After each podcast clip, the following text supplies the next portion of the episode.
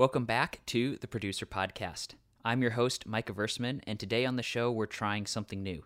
Today, we're excited to be hosting our first roundtable discussion as we look at the world of promo filmmaking and dealing with problem clients.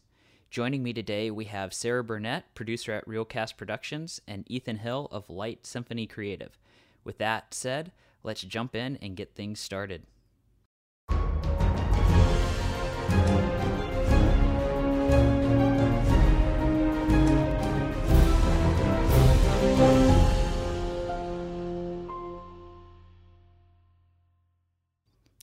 Thanks for coming on the show today. Hey, sure thing. Glad to be here. Thanks for inviting me, Micah. So I thought maybe to break the ice, I would just kind of throw out if anybody has any like problem client or client horror stories they're willing to share, you know, without mentioning names and stuff. Uh, Those don't exist, do they? I wish. Uh, yeah, I'll go ahead and go first. So, and this was semi-recent, but I had a large. It's an international client, and I was working on a like a training video with them, and everything was going seemingly fine until we started getting into the editing, and I'd send them an edit, they'd send back revisions, and we were into like the third round of the edit, and they sent me back this list, and it was numbered 35 edits that they had for this five-minute video, and I was like, what did I get myself into? And that's that's one that definitely stands out in my mind and i think i figured out what my problem was going into it but i think i'll save that for later because we're probably going to touch on how to deal with problem clients later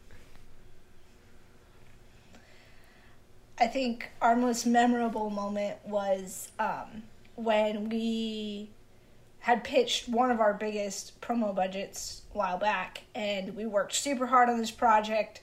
Um, some just major scenes and actors and props and wardrobe, all this stuff coming together. And we sent them the video, and they were like kind of unhappy. So we made them a cut that they were happy with, we thought. And um, so they used it. And I have a background in marketing too. So, of course, I was watching like how it was released and it was kind of concerning how it was being released. Um, and then payment didn't show up for I think eight months. And we had to renegotiate the whole back end of delivery and what they got and didn't get. And anyway, that was fun. Mm. We, anyway, I think uh, like for us, our contracts are a reflection of many client stories. So there's different lines. So we have thankfully remedied that issue in our um, contracts now. And yeah. All right. Yeah. And then I guess one I have, um, from my early days, I got hired by this uh, local business because I had a mutual connection there to do a kind of community relations piece to them. And uh, I don't know if it was just the personality of like their marketing person or if it was because of my age because I was really young and getting started at the time but like they were that micromanager you know, type where like they had to sit in on all the interviews and then they had to be interviewed themselves to make sure certain things were said a certain way and would end up in the video. And it was just super stressful on set like trying to plan and coordinate and work with them and everything. So that's definitely one of my standout ones. Uh, yeah i can relate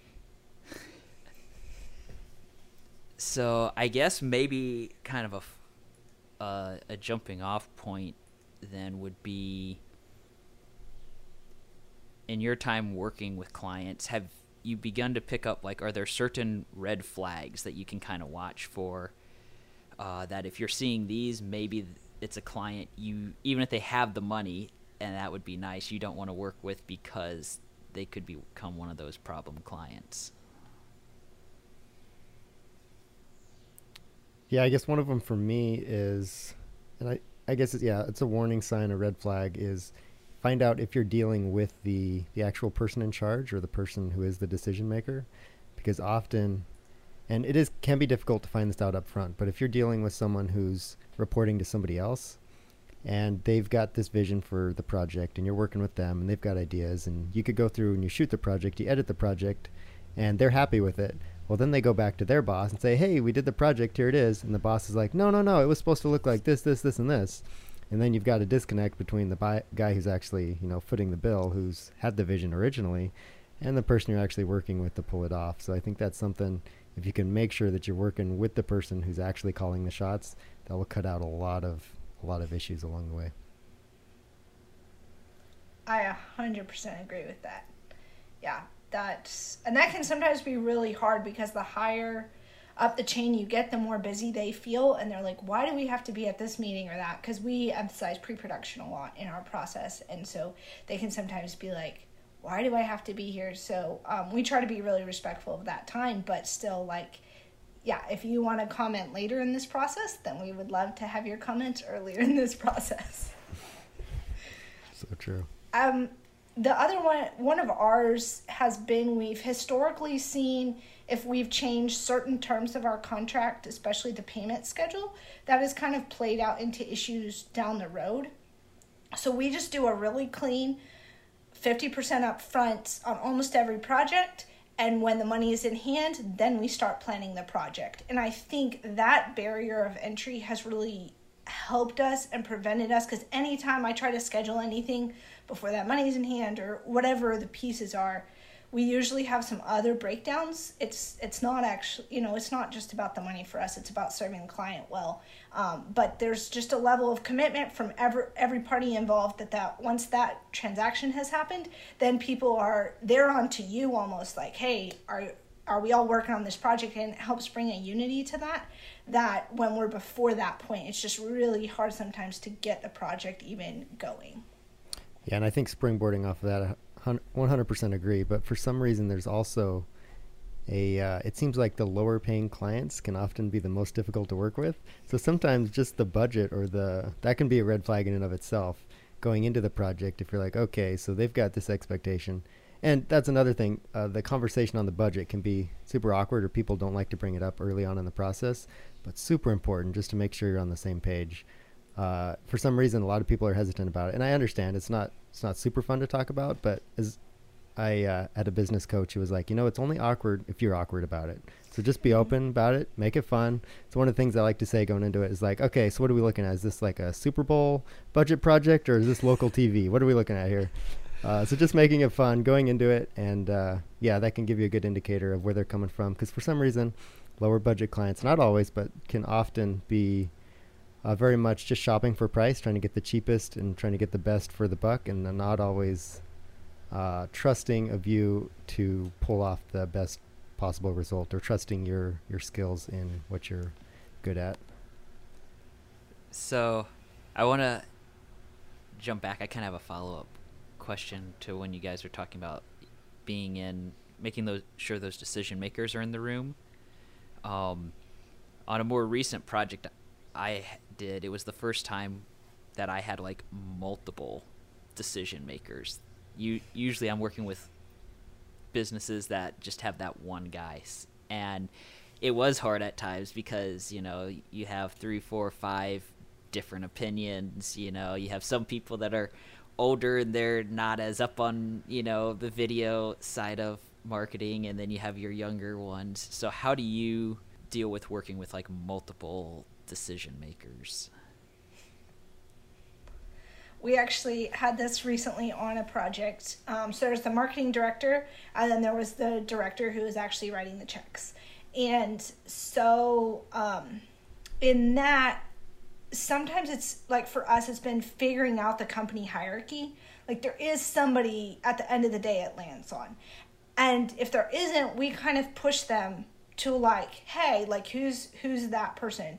Um, and so on that project, there wasn't always agreement within their team, but we would kind of wait in silence until the person writing the checks like agreed to what their people were saying and then kind of worked with that. And um, it was like like you're saying for us it was one of the it was a little bigger company situation than what we're we're dealing with on a day-to-day basis.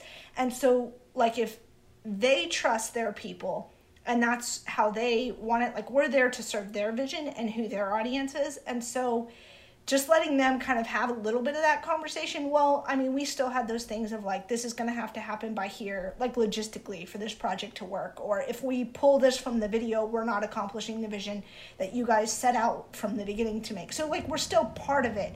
But at some of those, like, different conversation points, if it's not directly affecting our process, then just kind of letting them have a moment. And then they'll usually come around and be like, okay, so I think what we'll do is, and then having that has been helpful that's how we kind of navigated that one. Yeah, for sure. And I think just getting, if you have multiple decision makers, just getting them all in the same room in pre production and letting them hash it out because I've been in some where I was called in to do one project, but then once everyone was in the room and we're talking about it, I'm just sitting back and the other the other folks are, you know, arguing about what is this project? What's it actually going to look like? What are we actually making here? And I'm just like, okay, this is good to know. I'm taking notes, uh, and then see where they finally land. And it's at that point that you can start to to really explore what it's going to look like. But they have to be agreed on some sort of a vision going into it. But like Sarah said, there is ultimately one decision maker who's probably paying the bill or or uh, who's at the top, and so just making sure that what you finally are working on lines up with what his vision is or her. So another kind of staying with kind of like the red flag uh, type thing I've run into is sometimes when you're working with those companies that are new to video realm, either because they've never worked with somebody outside their company or they've just never done anything before. Sometimes some of those red flags, at least to me, aren't really red flags. It's just they don't know any better. So how do you judge like is it actually a red flag or are they just not educated enough. Yeah, well, and I think one of the big things that I've been learning as I go through running my my little production company is that as the the owner, as the producer, you really are the leader who's guiding the client through this process because you're the professional in this field. Uh, they, I mean, they're the pros at what they're doing, but you've really got this domain and this is what you do best. So, really taking the lead, guiding them through the process so that they know what's going on every step of the way and there's no miscommunication throughout any part of it. I'm tr- getting off track with your question, but uh, telling whether or not something is actually a red flag or not. Uh, I think definitely leading them through the entire process so that I've got a uh, project exploration like question list of questions hanging on my wall that I reference for every new project just so that um, we're on the same page as to every aspect of the project, whether it's the uh, the overall vision, the purpose of the project, the call to action, the return on investment, the budget, any of that stuff. It's out in the open. We have it. We have it down, and we we've got you know mutual understanding on what the project's going to be.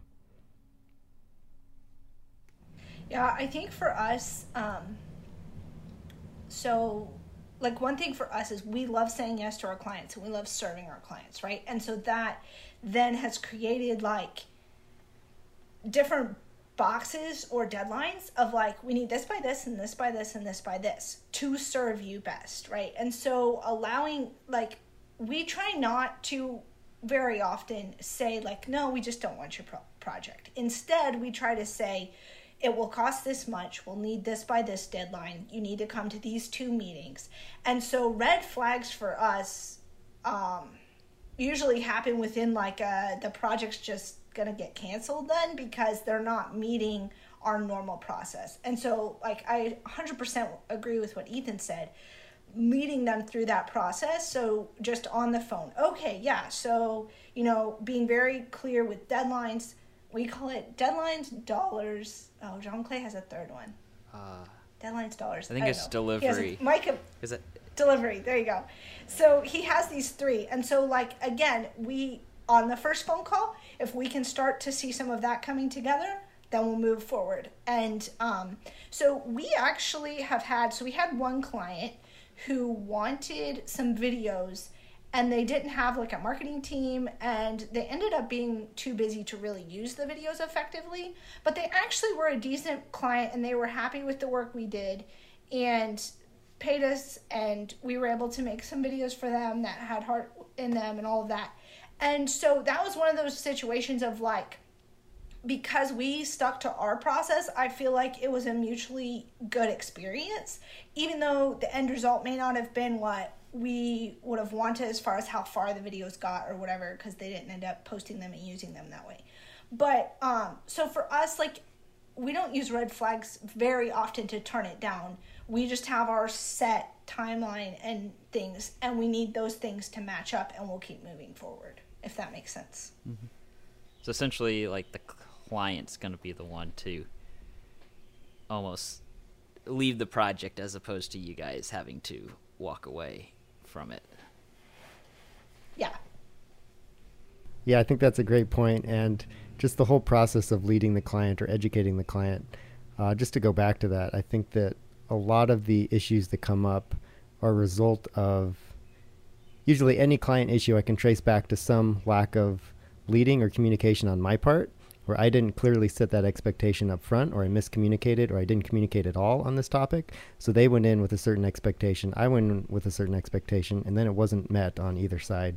And so the clearer you can be up front, or the more communication you have, or the better you can do to lead them. We usually think of the producer as, you know, leading the video crew or whatever on the production side, but it's not so much at least I don't tend to think of it as much as leading the clients through it, and I think that's a super important part that I'm still I'm still learning, but I think it uh, yeah definitely pays off when dealing with clients and getting through trouble clients. And one thing I'll add to that too is like um, I like the way you said that, Ethan, and I think people they gravitate towards good leadership. It it actually relieves them. These are very busy people. They're running companies, and they need the video process to be easy. That's why they came to you because you're a professional. You've done this before. And so um, if you can find those ways to lead and take a burden off of them because we don't just want like a great video that they don't feel like the process was fun to get there. Like the process can be fun. And film in i mean film is hard and film is fun. And so leading them through and giving them like okay we're going to nail this down and this down and we're going to explore story here and we're going to do mood boards here and they start to get a vision for their project. Like i think they actually start to enjoy it and that's also part of the goal. There's no reason that video has to be painful for everyone and a lot of that just comes with knowing your process and allowing them to actually be part of it not just going to a back room and creating something and coming out with something they had no vision for. So true yeah, no, it's it's super important, uh, and I guess just to tie in, since you were talking about kind of Ethan, uh, you know how you can usually look back and see the problems arose a lot of times because you weren't communicating or educating uh, with the client in the right way. Like the example I gave earlier on that that was looking back, but being a beginner filmmaker, I didn't know any better. I think that would have sure. solved a lot of it uh, for me because the whole time on that project, I was just working through the contact I knew at the business, who was still kind of involved because they worked in the area that the video was on, but I was like never directly in contact with that marketing person for the company, and so I think that probably would have solved a lot of those issues if I would have asked to be put in touch with them and could have actually talked with them over what we were all planning to do. Yeah, that's great. Isn't it great looking back and seeing, oh, if I'd have just done this differently, everything else would have just fallen into place. Yep, it it is. And I have something to add on that. So we had a recent project with a very consistent client of ours. So we have a history. We've worked with multiple people in the organization for different departments and purposes. And um, I, you know, the lessons you think you know, and you get into a project and you realized you missed a little piece. So they actually had some transition in their departments. And so some of the people on the project were not people that we had worked with prior to that. And so I thought that I had educated this organization on our video process um, because we'd done it so many times. And so I would hit a hiccup um, with someone who was new. And to me, it was like, well, this is like an established client. Like, even when I thought about the project, we have a process, we know how this works, we all show up at meetings, we do the stuff, we get the project made. And so it was really good reminder to me um, that when new people come onto the project, it doesn't matter if they're from an organization that knows you and loves you, you still have to educate them on the process. And so looking back, that was recently I'm like I I could have done a better job. Like I could have been more clear just because some of them were new and they were very responsive when we addressed the issues. They were great and we still have a great relationship with them. It wasn't that level of issue, but there were just moments that it was like, "Oh yeah, this person's never made a video before with a production company. They don't they haven't done this." So that was a good reminder to me like even though our contract says the decision maker has to be in the room and all those things, we siren.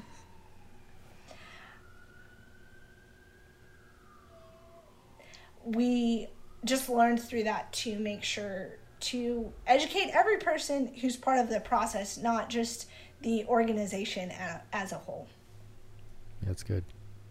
So how do you kind of handle that like if maybe there's a new person but then there's also like one or two people you've worked with before so like those people don't feel like why are we, you know, doing this hour long meeting, we know all this stuff, but you know, to this one or two new people, it's like really helpful to them. Like, how do you make that work or or balance that? So on that project, um, I was kind of playing catch up a little bit of like I would call them on the phone as the deadline approached and we weren't hearing anything and be like, "Hey, just curious about this and then it was like oh yeah i haven't. And when people aren't hitting deadlines there's multiple reasons. And in this case it was just because they didn't understand. They didn't understand the process. It was unknown to them. It was maybe it just made them i don't know. I mean i avoid things that i'm not comfortable doing. And so i feel like sometimes those delays can be a sign that maybe they could use a little bit of coaching or encouragement um, that this is going to work, that this is helpful for this, like more that process. So on that one, I ended up kind of educating as we went. Um, the only problem was then the decision maker wasn't present. So I think in the future, like I would do, just like I do in our meetings, like a very clear timeline of the pieces I need. And then follow up. Like I don't mind educating off of on on the side, but to make sure the decision maker knows what has to happen by what deadlines. Because she was passing it to somebody she thought knew. And i was i was working with someone i thought and it was just a lot of new all happening and not a good communication. So i think that there is a need for it all to be outlined to the decision maker um, and as much as possible having the decision maker educating their staff. So if they want to say oh yeah we know all this i'll take care of this with so and so afterward okay great.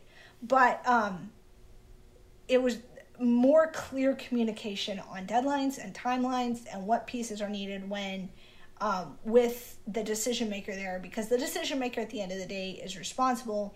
Um, and then if they want to educate like there's i don't mind educating but it needs to happen in a format where it doesn't change all the deadlines and things.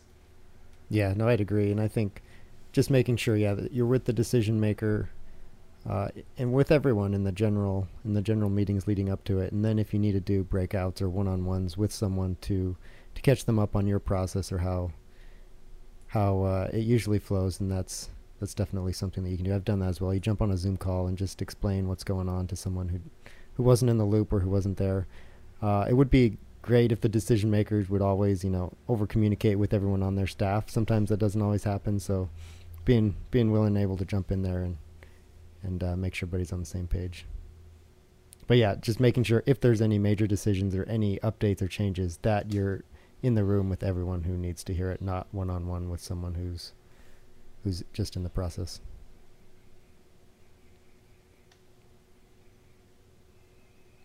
So, because obviously, like sometimes you don't realize a client's maybe gonna have be a problem or have problems until like you're in the middle of production or post production or whatever. Uh, so like at that point, you know, what do you do? Is it mainly just like force a smile and you know get through the project as quick as possible and you know never work with the client again, or I don't know. Yeah, I think it's a constant learning process for me. Uh, and contracts are definitely helpful. So having something in place where you're stating the the number of revisions, the edit round, scope creep, having all that stuff laid out. Most of that you learn as you go. Like, okay, this is a problem. We need to add that to our contract. Like Sarah says, her contract's a reflection of all their problem clients in the past because they really do get updated with every issue you run into. You realize, you know, we need to say something about this.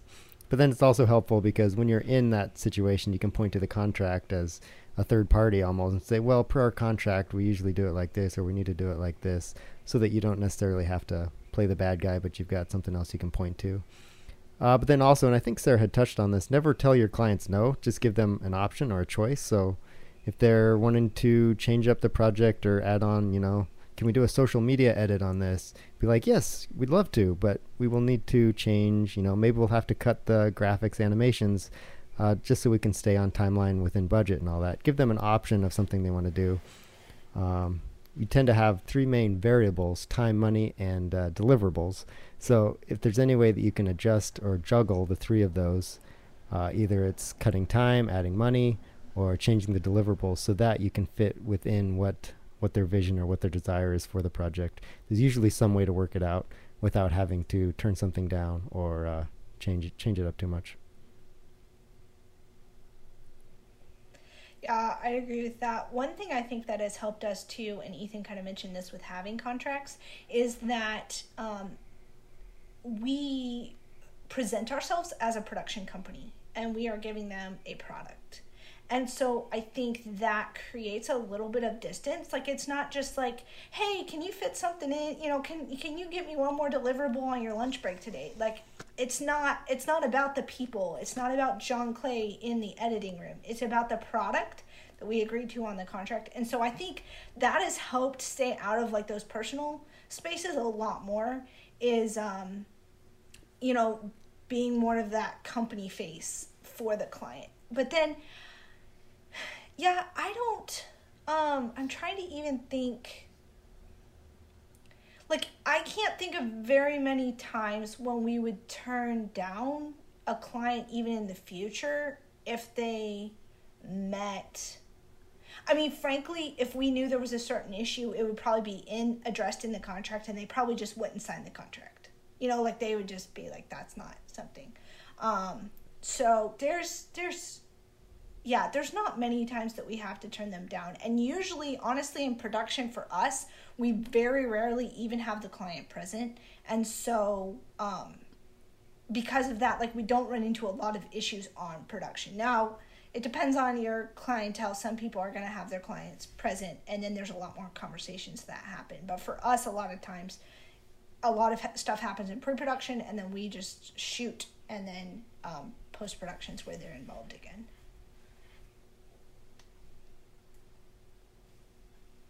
Yeah, I think that's usually how it ends up uh, for me as well. As the client's not usually quite as involved in the production of the project.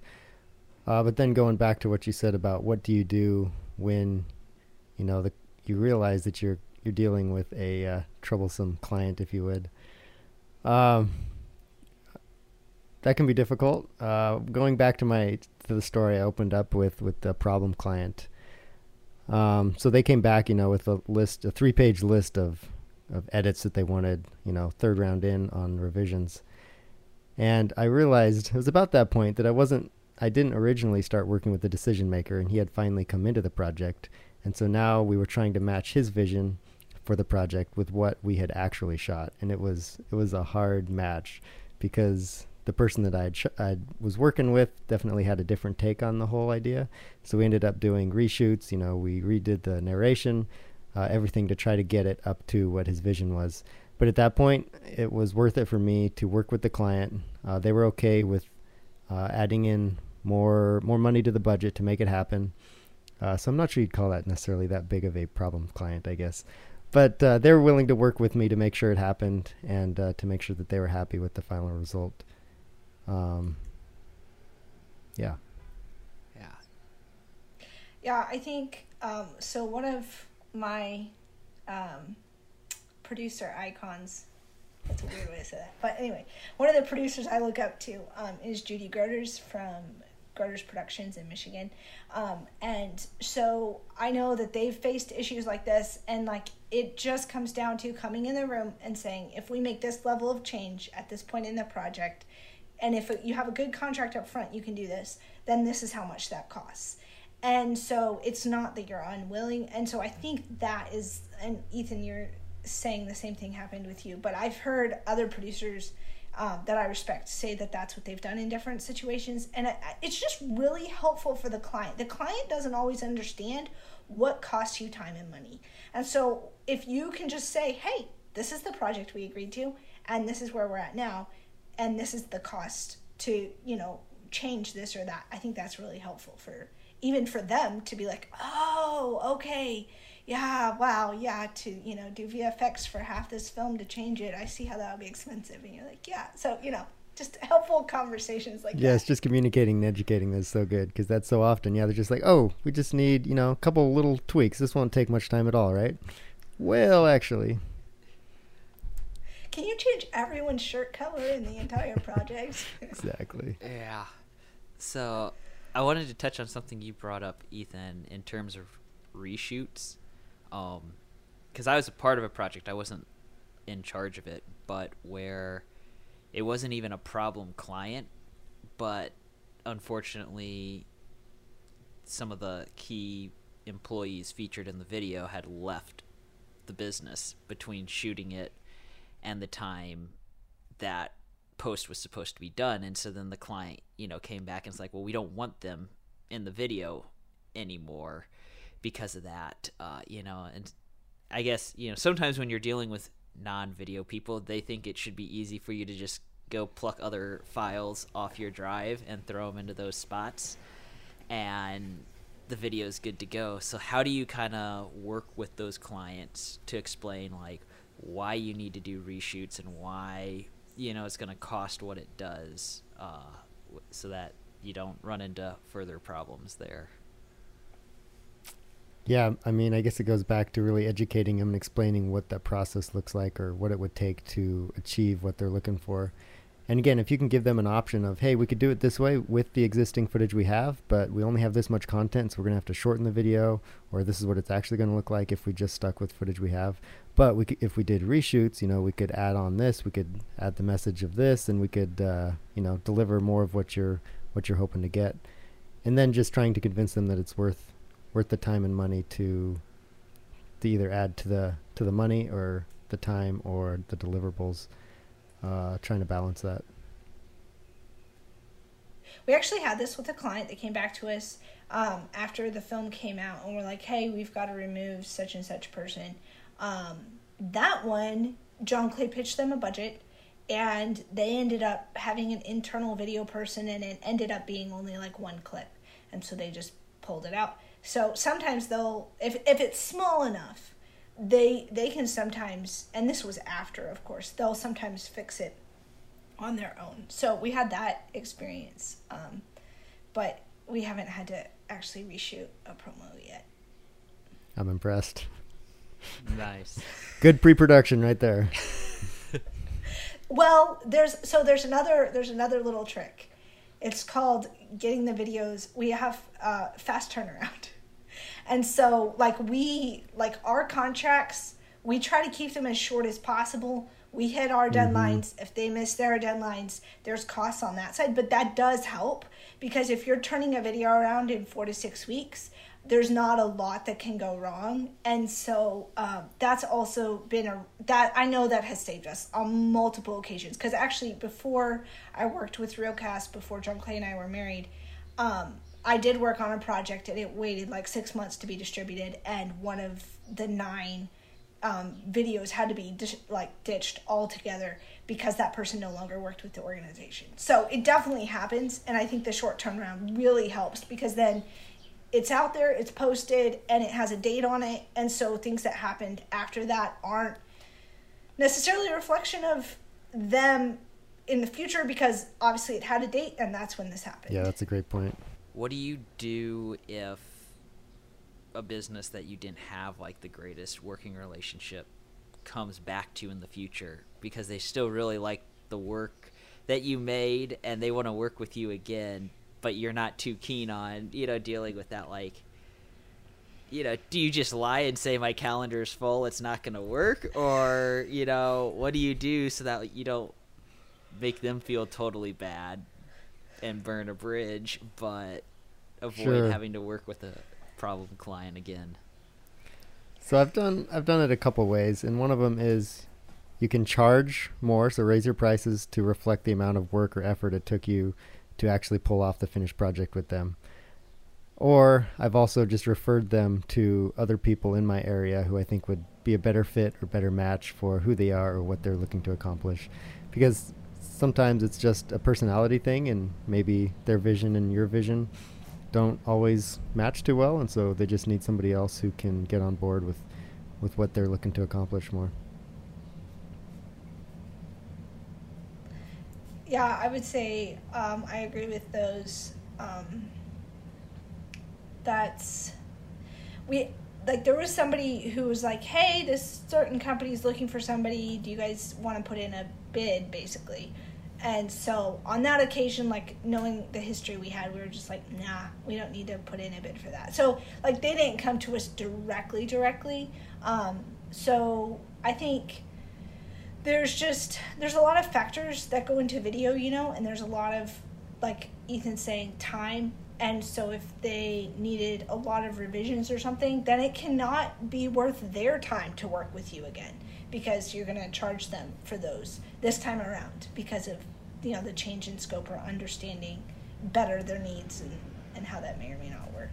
So um, referrals are great. I mean we have i feel like there's sometimes like especially if we know that okay they're looking for something that's a lot more than someone can offer them. Um, there was one project we turned down because we want to serve our clients well. And what they were asking for we did not feel was going to meet their actual vision of a finished product. And so we just said sadly because we've walked pre-production with you and we know what you're trying to accomplish like we just we can't take your money and not make what you guys have said you need. And so for that so that did happen one time but that one we had a really good history.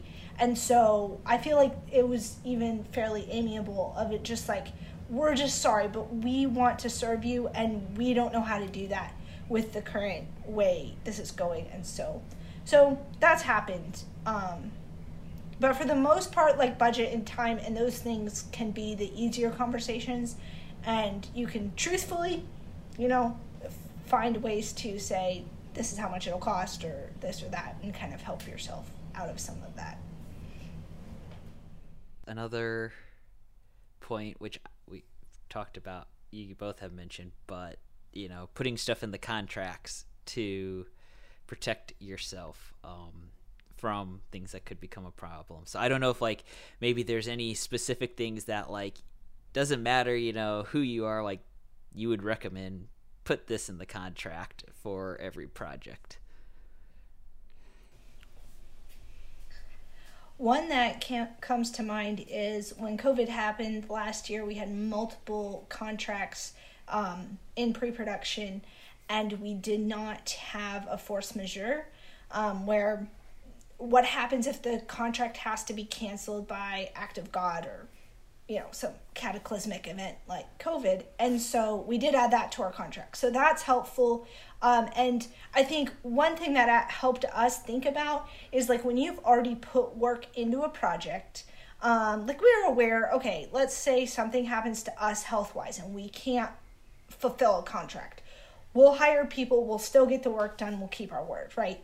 But but there are other outside things that we can't control. And so we had already done pre-production onto some things. So how do we um, kind of word some of that? And so thinking through force majeure and what happens if something gets canceled either they cancel the project or cataclysmic world events um, cause a project to be canceled that i think is really helpful and it's pretty standard for most contracts again we hadn't worked in something where we had ever faced that prior to this.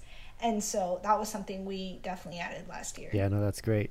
I think the big one that comes to mind for me, and I might sound like a broken record here, but is edit revisions, and just just having that in there, even if it's just you know this included with this is two rounds of edits, and that's that's what included. If you want more, you know we have another tier, another platform that you can pay for, and that's included with however many rounds and then as you're doing the project just letting them know keeping them you know in touch this is edit round one of two that way they know okay so we're this far through. We better get all our edits in now before.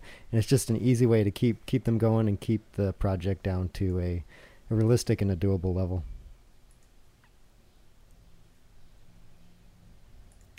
We also have a project completion deadline, um, and that's really help, helpful for them and for us because it's signed on, and so it can't drag on forever, um, which is in everyone's best interest. But I think you, as the creative, helping have some of that there to say, we're going to deliver and then get payment. Like if you're running this as a business, is just a super important and helpful um, piece of that contract to keep the whole project start to finish in a form in a way that allows you to stay in business and continue to add these or give these services to your clients. Yeah, that's great.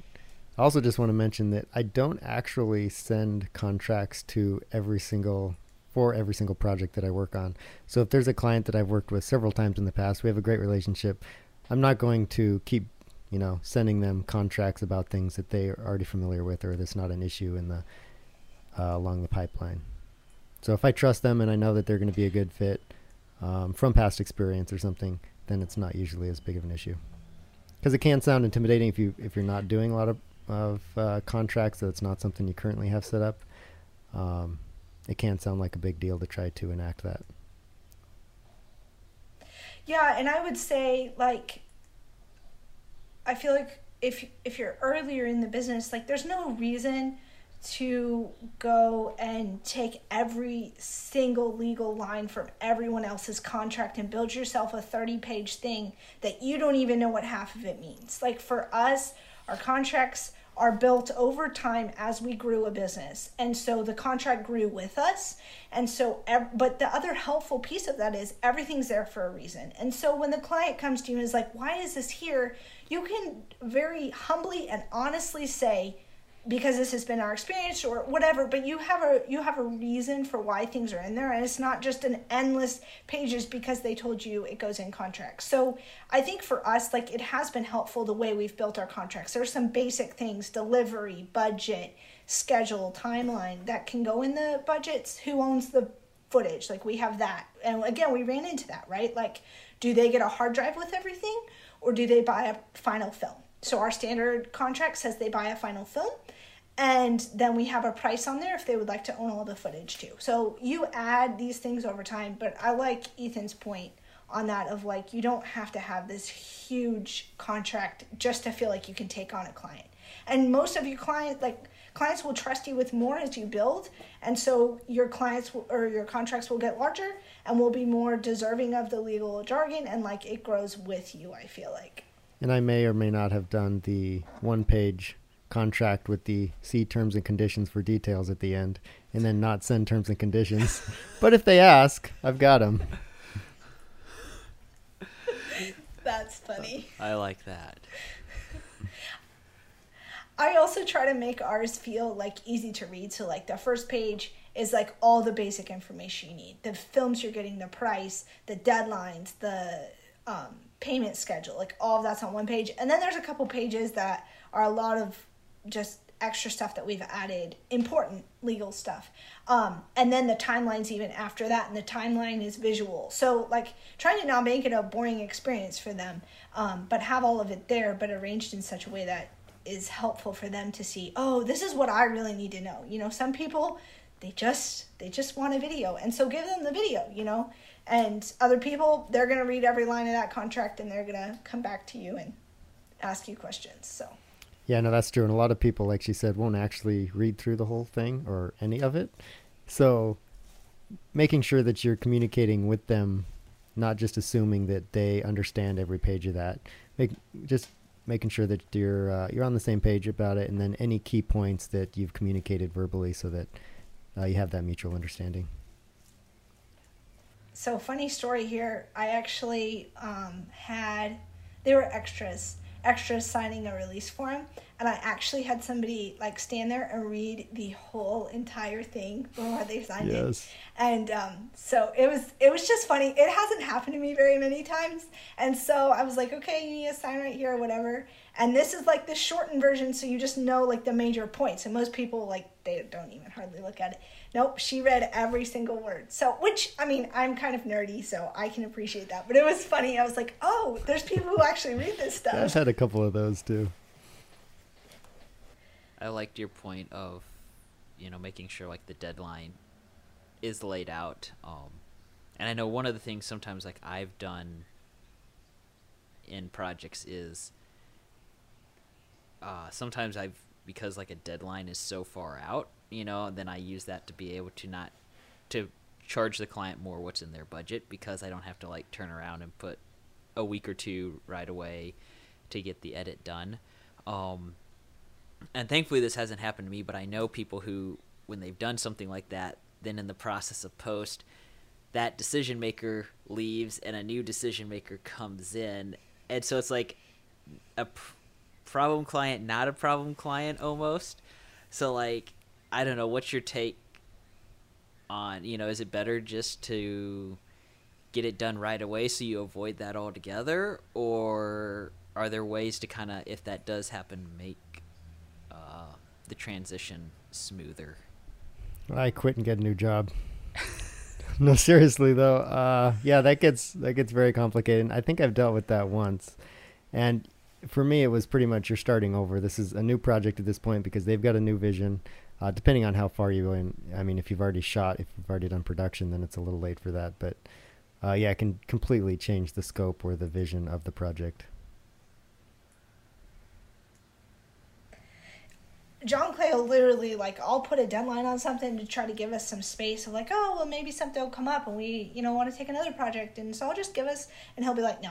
Like I I want to have the meetings, I want to shoot the project and I want to deliver the project and it also gives us more space to t- say yes to other things on the other side of it. You know, like if we know this is the person calling you right now, is the person who needs something right now. So let's get it to them so that when a person calls you in three weeks, you can say, I'm available in a couple weeks from now. And it, I, it has worked really well for our production flow um, to do it that way. But yeah, decision maker, I mean, it'd be all about like, like Ethan's saying, I mean, I mean, the ideal situation would be that they wouldn't, you wouldn't have the decision maker change or that they would um, have a similar vision. But there's no promise of that.